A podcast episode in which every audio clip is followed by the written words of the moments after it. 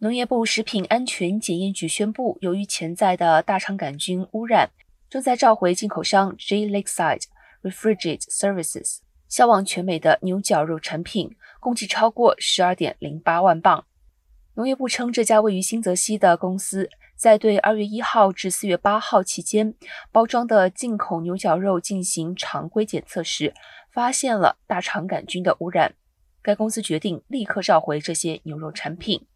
CDC 指出，尽管大多数的大肠杆菌是无害的，但是有一些病菌会导致腹泻、肺炎和其他疾病。